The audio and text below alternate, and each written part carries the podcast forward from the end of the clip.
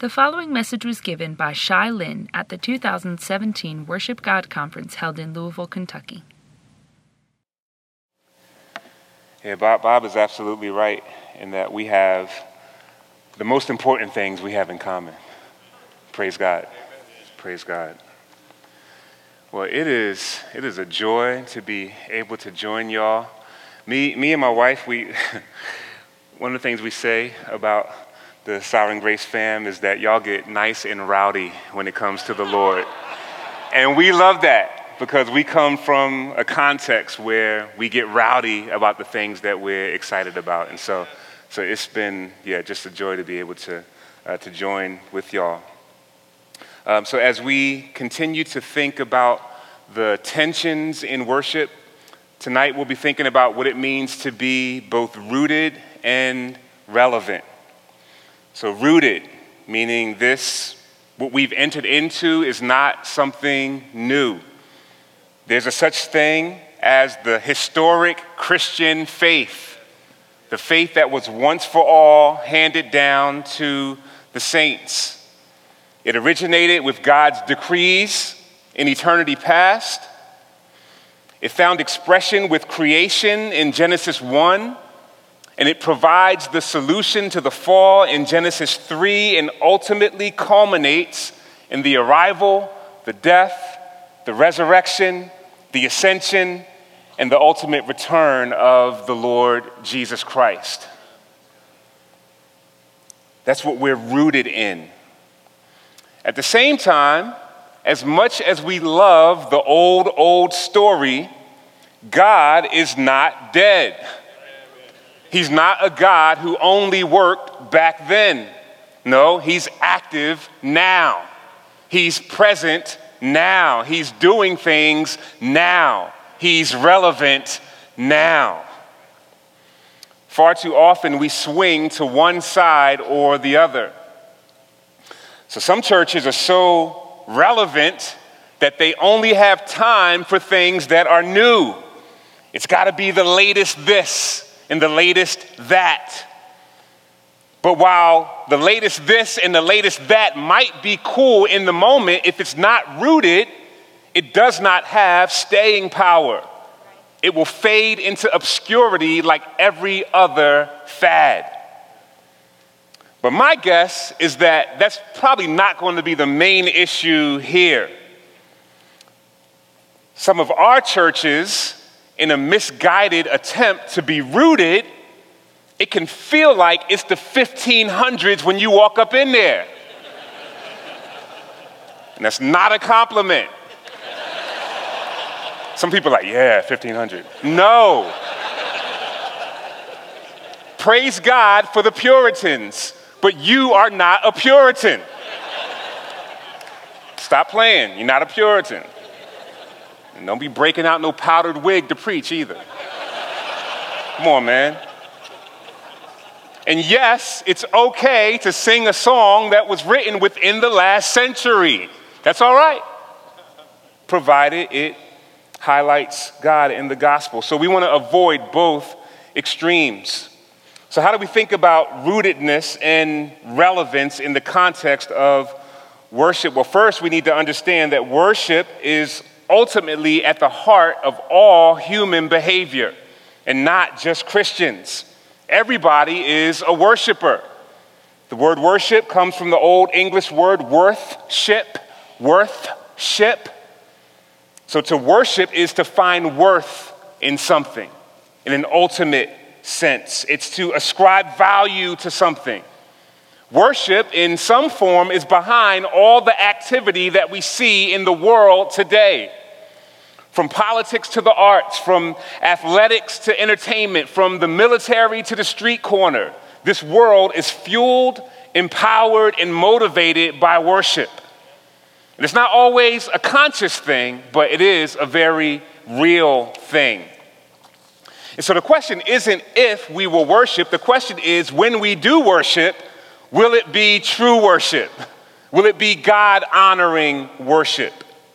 We must worship. It's how we are wired, it's our chief identity. So before you are a student, an employee, a father, a mom, a wife, you are a worshiper. What we worship is what we prize above all things.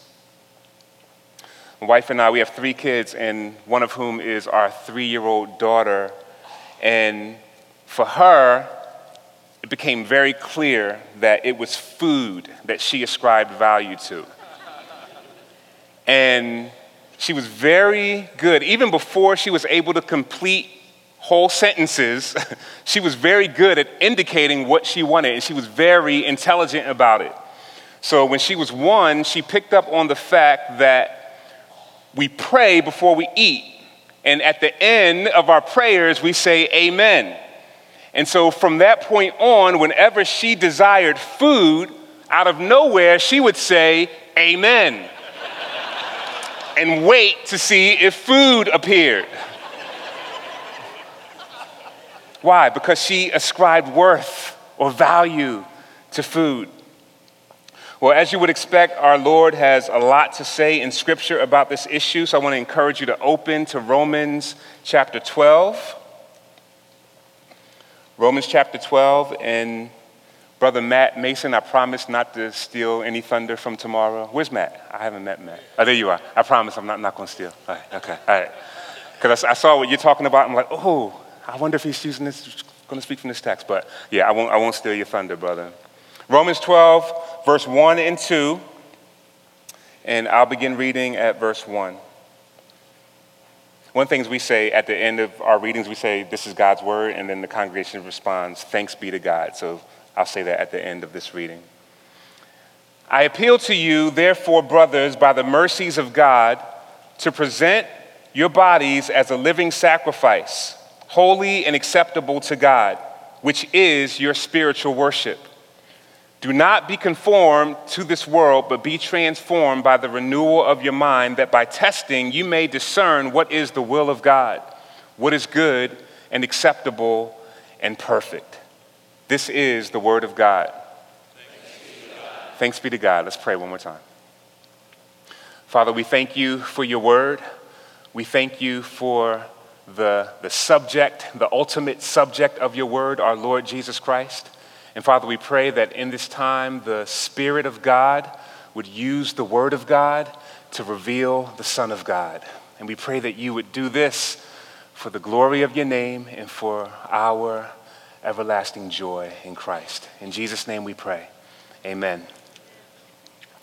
So before we even get to what the Apostle Paul tells the Christians at Rome to do here, notice the strong language at the beginning of the verse. I appeal to you. That's a strong word that he's using. It's an, it's an urging, he's, he's pleading. The King James says, I beseech you. So there's passion behind this request. And the word that he uses next is what makes Christianity unique. That word is therefore. Therefore therefore points us back to everything that came before in the first 11 chapters. So, most of you know the main points of Romans. All are guilty before God, all are under the just wrath of God. It's true for the non religious in Romans 1, and it's true for the religious in Romans 2. We have all offended God with our sin, and that sin brings about wrath. And God does the unthinkable. Beginning in chapter 3, verse 21, we see that He sends His Son, Jesus Christ, to take that wrath on our behalf, even though Jesus never committed a sin. So Jesus Christ died as a substitute. On the cross, Jesus suffered in our place. Then he rose from the dead, and all who repent and believe in Jesus are saved from the wrath to come. That's the good news that we've been singing about. And not only that, we're also changed and made more like Jesus in this life, a process called sanctification. That's a very brief summary of what's implied in the therefore. But here's why it's unique every other religion says some form of offer yourself to God, and therefore he will be merciful to you. Only Christianity says God has been merciful, therefore offer yourself. You see the distinction? Other religions say, do these good works and God will rescue you. Christianity says, God has rescued you. Therefore, do these good works.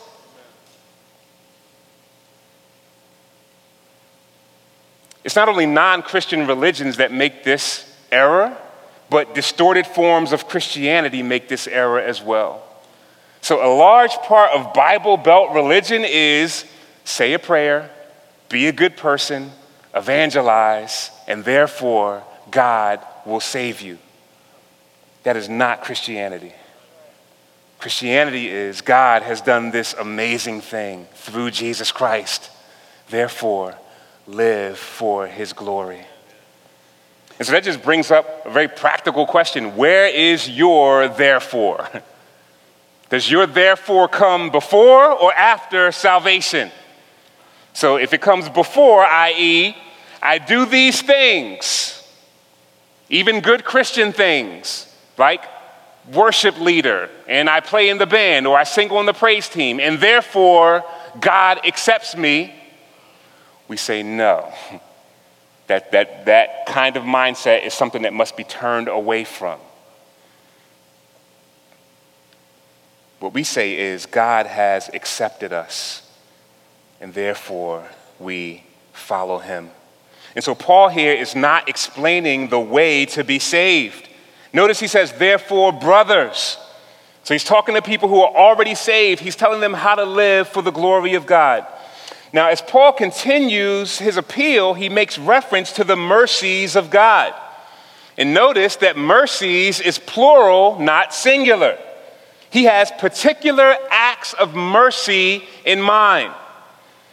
The mercies of God are the basis of his appeal. Isn't that interesting?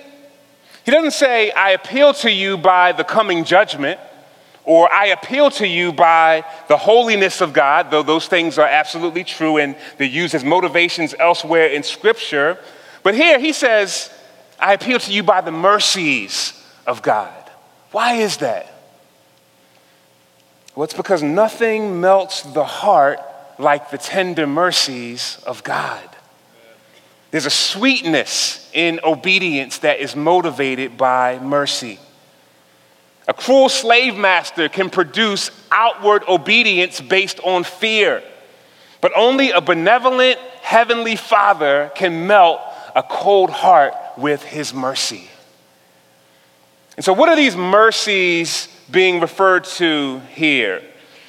In order to do that, we actually have to go back through Romans. And so, what I want to do is, I just want to walk through some of the mercies here. And this isn't an exhaust, exhaustive list, but I think sometimes we can walk with the Lord so long and we can read books like Romans for so long that, that our hearts are not as warmed to the realities that we're reading about as they should be. And so, what I want you to do is just turn back in your Bible to Romans chapter 3 and we're just going to walk through some of the, the mercies that are being referred to here in Romans chapter 12.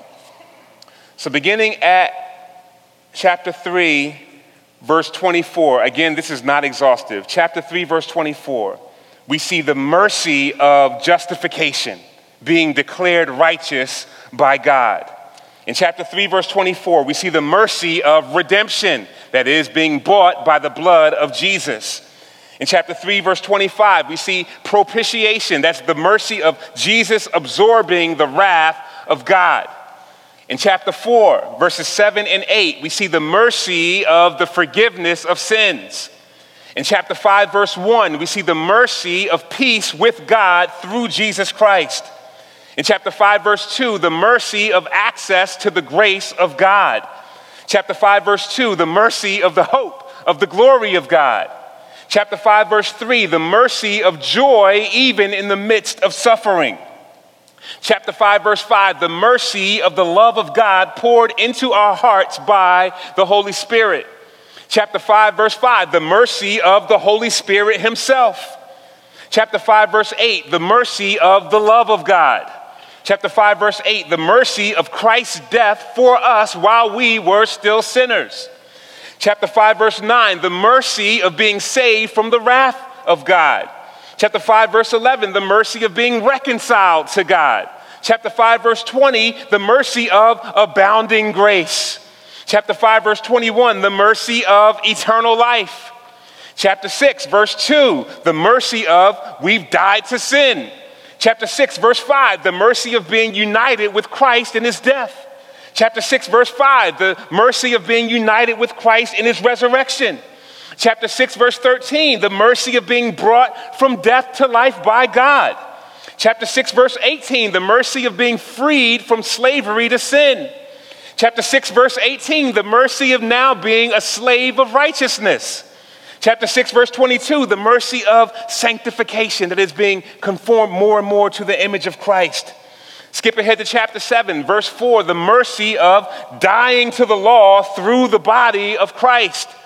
Chapter 7, verse 4, the mercy of now belonging to another, to him who's been raised from the dead. Skip ahead to chapter 8, verse 1, the mercy that there's no condemnation for those who are in Christ Jesus. Chapter 8, verse 3, the mercy of being set free from the law of sin and death. Chapter 8, verse 9, the mercy of the indwelling Spirit of God. Chapter 8, verse 15, the mercy of being adopted as sons of God. Chapter 8, verse 17, the mercy of being heirs of God and fellow heirs with Christ. Chapter 8, verse 23, the mercy of the promise of the redemption of our bodies. Chapter 8, verse 26, the mercy of the Spirit's help in our weakness. Chapter 8, verse 27, the mercy of the intercession of the Spirit. Chapter 8, verse 28, the mercy of all things working for our good. Chapter 8, verse 29, the mercy of being foreknown by God. Chapter 8, verse 29, the mercy of being predestined to conformity to Christ by God. Chapter 8, verse 30, being called by God. Chapter 8, verse 30, being justified by God. Chapter 8, verse 30, being glorified by God. Chapter 8, verse 31, the mercy that God is for us. Chapter 8, verse 32, the mercy that God promises to graciously give us all things. Chapter 8, verse 34, the mercy of Jesus Christ interceding for us. Chapter 8, verse 39, the mercy that nothing will separate us from the love of God in Christ Jesus our Lord. Skip ahead to chapter 9, verse 18, the sovereign mercy of God.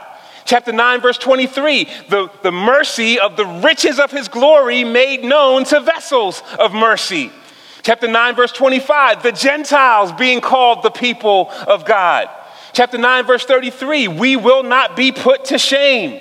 Skip ahead to chapter 10, verse 17. The mercy of the faith that came from hearing the word of Christ. Chapter 10, verse 20. The mercy that we found God when we were not seeking him. Skip ahead to chapter 11, verse 5. The mercy of being chosen by grace. Chapter 11, verse 17, we've been grafted into the people of God. Chapter 11, verse 22, the kindness of God. Chapter 11, verse 33, the depth of the riches and wisdom and knowledge of God. How unsearchable are his judgments and how inscrutable his ways. Praise the Lord. Is there any wonder why mercies is plural? Surely that's why Lamentations 3 22 and 23 says, The steadfast love of the Lord never ceases, His mercies never come to an end. They are new every morning. Great is your faithfulness. Our salvation is rooted in the mercies of God. And so in our gatherings, in our songs, in our preaching, we have the responsibility, the privilege, and the pleasure to flesh that out. We get to flesh out what it means that our salvation is rooted in the mercies of God. That means we have to flesh out the character of God according to the full counsel of God. That means that we have to flesh out the person and work of Jesus Christ. That means that we get to flesh out the responsibilities of discipleship. That's what we're called to give our lives to. But the past mercies don't stay in the past. They have present effects that are extremely relevant. And so that brings me to my second and final point, which is God's mercies are relevant in our present pursuit of God. God's mercies are relevant in our present pursuit of God.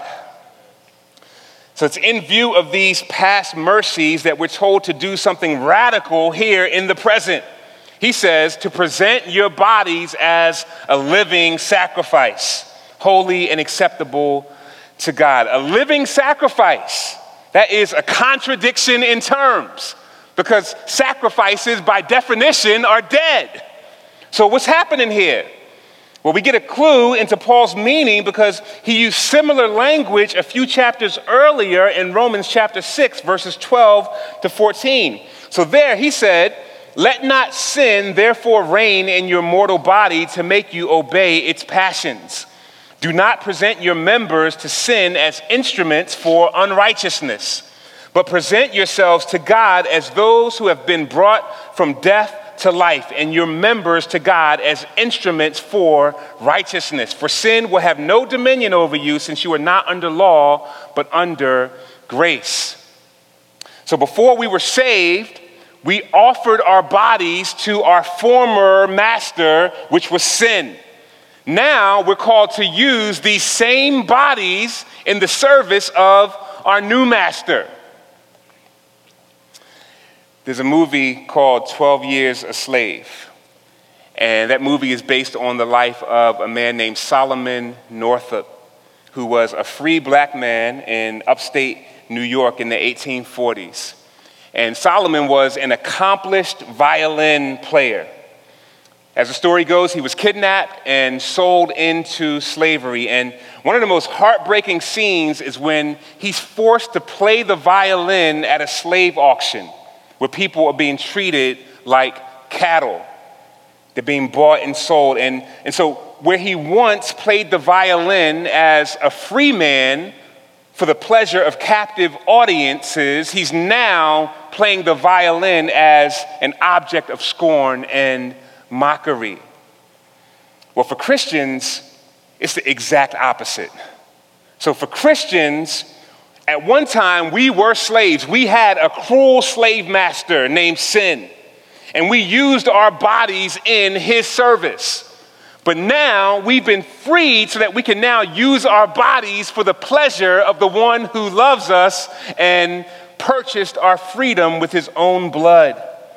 This is the logic of 1 Corinthians 6:20. It says, "You were bought at a price, therefore glorify God in your body." And it's just interesting to note here that we see that the body is important in Christianity, right? So this passage teaches us to not make too sharp of a divide between the spiritual and the physical. Paul is saying here that doing something with our bodies offering them as living sacrifices is spiritual worship. And that's why true worship is bigger than what we do on Sundays. I'm sure Pastor Matt's going to talk about that tomorrow. It's not less than what we do on Sundays, but it's more than what we do on Sundays. One pastor from back in the day explains living sacrifice like this. He says, The presenting of the body to God implies not only avoiding of the sins that are committed with or against the body, but the using of the body as a servant of the soul in the service of God. I like that. It's, it's, it's, not just the negatively avoiding the bad stuff, but it's positively actually using our bodies as a servant. So, what does this look like? Very simple. Hands that used to strike out in anger now being used to help those in need, right? Very simple. Or to be lifted up as we exult in the glory of God as we sing his praises. It's eyes that used to be consumed with lust, now looking for opportunities to serve others. It's mouths that used to be used only to tear down and to gossip now being used to build up and to encourage. It's feet that used to run into sin, now rushing to help and serve someone. It doesn't get any more relevant than that. Last I checked, we still have bodies. And Paul goes on to tell us how we are to present our bodies to God. And he uses two words. He says, holy and acceptable. We'll briefly look at them one at a time. First, he says, holy. Christians, by definition, are holy. 1 Peter 2 9 refers to Christians as a holy nation. Hebrews 12, verse 14 says that without holiness, no one shall see the Lord. Ephesians 4:24 says we're commanded to put on the new self created after the likeness of God in true righteousness and holiness. I like this quote from J.C. Ryle from his classic on holiness where he says, quote, "Holiness is the habit of being of one mind with God, according as we find his mind described in scripture. It is the habit of agreeing in God's judgment hating what he hates, loving what he loves, and measuring everything in this world by the standard of his word. It's a great description of holiness. And so, for us to truly worship God, we must pursue holiness. And do you notice how the Bible here sees no problem with mentioning mercy and holiness in the same context? It was common for people to emphasize one over the other. So you have people who say it's all about mercy and grace and completely forget about holiness, or you have people who emphasize holiness, but the love and mercy of God is nowhere to be found. Well, the grace and mercy of God and, and holiness are not at odds with one another. Holiness is the consequence of mercy. It's an evidence that mercy is actually there. May we as Christians be characterized by both holiness and mercy. And just as a quick word to single people. Where are my single people in the building? Single people, hands up? Okay. Got some single folks in the building? All right, let me, let me just say this. I'm just going to say it real quick. When it comes to choosing a potential mate or spouse, let holiness be the main thing that attracts you to that person. Not simply is she cute, or not simply is he successful.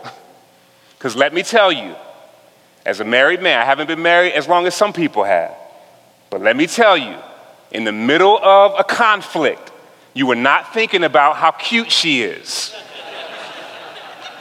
when things are heated, in the midst of the challenges and the trials of marriage, you are not thinking about how cute this person is. You're thinking about, we need Jesus.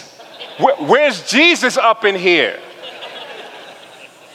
So let that be what attracts you to them. That, that was for free, Bob. That was for free. That wasn't, no, no charge for that one. Amen. Amen. All right, we'll move on. The second word is acceptable.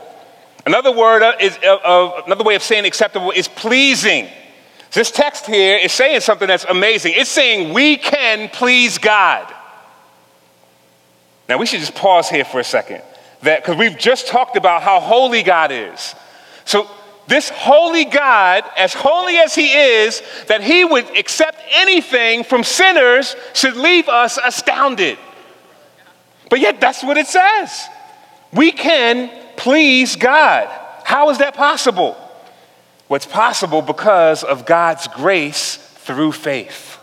Because of God's grace through faith. And earlier in Romans chapter 1, verse 5, and later in Romans chapter 16, verse 26, Paul refers to the obedience of faith. That is, the obedience that comes from faith. And we know from Romans 14 23 that whatever does not proceed from faith is sin. But faith does please God.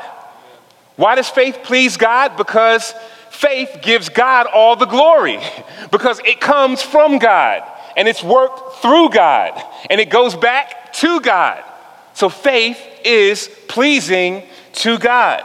And by extension, acts of obedience that are prompted by faith are also pleasing to God. Listen to Paul's prayer in 2 Thessalonians chapter 1, verse 11. He says, To this end, we always pray for you that our God may make you worthy of his calling and may fulfill every resolve for good and every work of faith by his power, so that the name of our Lord Jesus may be glorified in you and you in him, according to the grace of our God and the Lord Jesus Christ. So we can please God by his grace through faith. But we must remember it all goes back to the mercies of God we will never do anything acceptable to God until we're first accepted by God through Jesus Christ. I say that again. We will never do anything acceptable to God until we're first accepted by God through Jesus Christ. And there's no question in my mind that the biggest obstacle to the kind of worship that's being talked about here is worldliness. So, so the quickest way to lose actual relevance is through worldliness. Now, usually, worldliness is thought of as all the rules that you'll find at a fundamentalist Christian college. The kinds of movies you watch, secular music, the way you dress, tattoos, things like that. But while those things might be the result of worldliness, they might not be, but, but while they might be, they're not at the heart of it. So, what is worldliness? Well, that word in the phrase conform to this world, it literally means age. It means this age. So in Galatians 1 4, the Apostle Paul says that Jesus gave himself for our sins to deliver us from the present evil age. And this age is contrasted with the age to come. So this age is characterized by the temporal, the age to come characterized by the eternal. So on Sundays, we concern ourselves with the age to come. Hebrews 6, verse 5 says that we've tasted the goodness of the Word of God and the powers of the age to come. So, in reality, there is no such thing as just a normal run of the mill Sunday. There's no such thing. We're, we're dealing with grand, majestic, eternal realities, the realities of the age to come sin, righteousness, heaven, hell.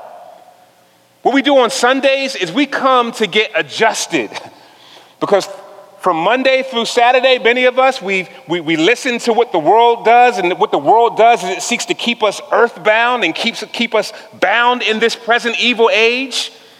And Sundays are a reality adjustment for the believer to say, oh, oh, that, that's right. There, there is a coming judgment. There is a coming heaven. There is a coming hell. We do have a, a, a redeemer. There, is a such thing as eternity. We come to be adjusted on Sundays. And, and the privilege that those who lead in, in, in, in worship through song have is, is to help us all be adjusted. That's, that's, that's, that's a grand privilege and responsibility. In his book, Losing Our Virtue, David Wells says this about worldliness.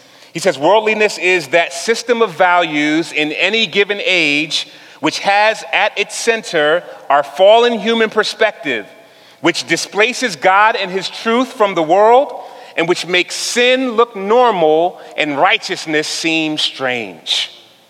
Worldliness is anything that makes sin seem normal and righteousness seem strange. And so the Bible here is telling us do not live in such a way that indicates that you're only concerned with this present age. That's relevant. We, we, we need to know that. We need to know that today because we're getting so many messages from our culture. We need to know this. I, I love the J.B. Phillips translation on this verse. He says, Do not let the world squeeze you into its mold. Don't let the world squeeze you into its mold. That's a powerful image. Our souls are like cement, wet cement. Therefore, if you want to be worldly, do you know what you have to do? Nothing. If you do nothing, the world will squeeze you into its mold. That's how it works. The world is like a current which seeks to carry us off to sea Drift is inevitable. There must be a fight, an active fight against these things. Colossians chapter 2, verse 6. The Apostle Paul says, Therefore, as you received Christ Jesus the Lord, so walk in him, rooted and built up in him and established in the faith, just as you were taught, abounding in thanksgiving. So, so, so the, the key to not drifting off into the, the, the sea of worldliness in the name of relevance is to remain rooted. Rootedness will keep us from the worldliness that comes from an over reliance upon relevance. He says we ought to be rooted and built, in, built up in Him. He says, as we received Christ Jesus. Well, how did we receive Christ Jesus? We received Him by faith. The program does not change once we get in the building. So we receive Him by faith, and then we continue to walk in Him by faith. That's why Christians need the gospel. That's why we need to hear about Jesus every single day and every single Sunday. Let us not grow cold and callous to the gospel. The gospel was our hope that got us in the door, and it's our hope that's going to take us all the way to eternity. We need the gospel. And so, just, just a couple of just practical um, encouragements as we think about these things and as we close. So, in terms of pursuing rootedness, we must pursue rootedness. How do we do that? One, pursue rootedness by focusing on the Bible. pursue rootedness by focusing on the Bible. That's what our gathering should be about. We should be praying the Bible. We should be singing the Bible. We should be reading the Bible. We should be preaching the Bible. That's what our, that, that, that should inform the content of our gatherings, the Bible. Pursue rootedness by focusing on the Bible. Also, number two, we pursue rootedness through focusing on the gospel because the gospel is the main point of the Bible. So we are rooted as we focus in on Jesus Christ and Him crucified and resurrected and the implications that flow from that. Third, we pursue rootedness through biblical, gospel saturated prayer. And I'm, I'm, thinking particularly of corporate prayer. May, may, may corporate prayer crying out to God as a community, may that be a staple, a regular thing in our gatherings. Because, because as we pray and as we, as, we, as we hear the people of God praying, we can, we can hear the heart of God on our, in our brothers and sisters in Christ. And, and that helps us. I don't know about y'all, but I, I, I know this has to be the case. How many times have you been encouraged in a prayer meeting and coming and hearing what God has put on the heart of another brother or sister at your church. Have y'all had that experience? Where it's just, you, you came in with all different kinds of things going in your heart and then going on in your heart, and then a brother or sister prays, and it's like, ah, yes, Lord. That, that, that sister is, she's prayed. That's my heart right now. We miss out on those kinds of moments that help us to be, to be rooted if we neglect corporate prayer. So, what about relevance? Because I, I, do, I do believe that relevance is important even as we try to avoid an over reliance on relevance. So, how do we pursue relevance? Well, we pursue relevance by understanding what's going on in our culture today. So, we pursue relevance by not being so kind of locked into our own kind of insular world that we don't recognize what's happening in our culture. Don't make it easy for people to come into your building and leave saying they don't have the faintest idea of what I'm dealing with. Don't make it easy for that to be the case. You know, a lot of churches, you can tell when the pastor got saved based on the illustrations that they use. right? So anytime pastors start talking about, yeah, I remember that Reggie Jackson commercial. You're like, Reggie Jackson? Wait, the basketball player that plays for the Detroit Pistons? The baseball player? What? Oh, okay. He got saved in 72. All right. right? Cats start breaking out Liberace illustrations, right?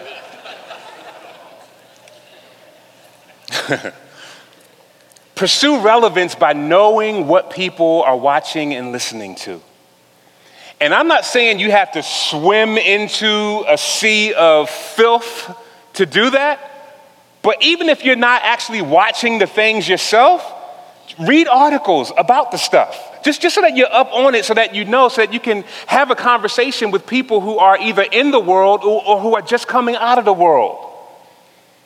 And I'm not saying be relevant just for the sake of trying to be cool, but I'm just saying pursue relevance for the sake of, of love and, and, and bridge building, building relationships with people so that people don't think that we're kind of stuck in a bubble and that we don't know what's going on in the world.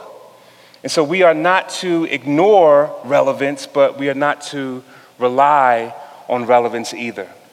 So, by the grace of God, may we be firmly rooted in Christ, in God's word, in the gospel, and may we also seek to be relevant to today's culture and let the world today know that our God is absolutely alive and he's absolutely at work. Amen?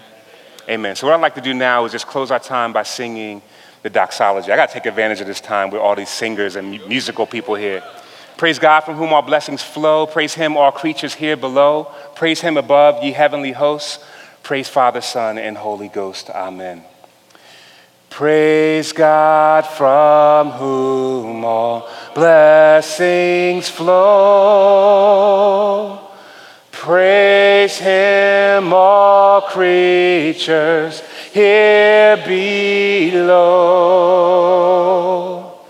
Praise Him above, ye heavenly hosts.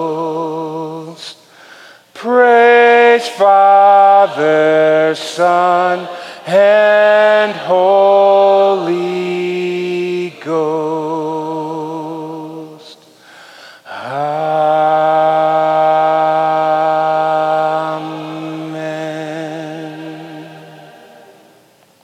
Amen. You've been listening to a message by Shai Linne given at the 2017 Worship God Conference held in Louisville, Kentucky. For more information on the conference, visit worshipgodconference.org.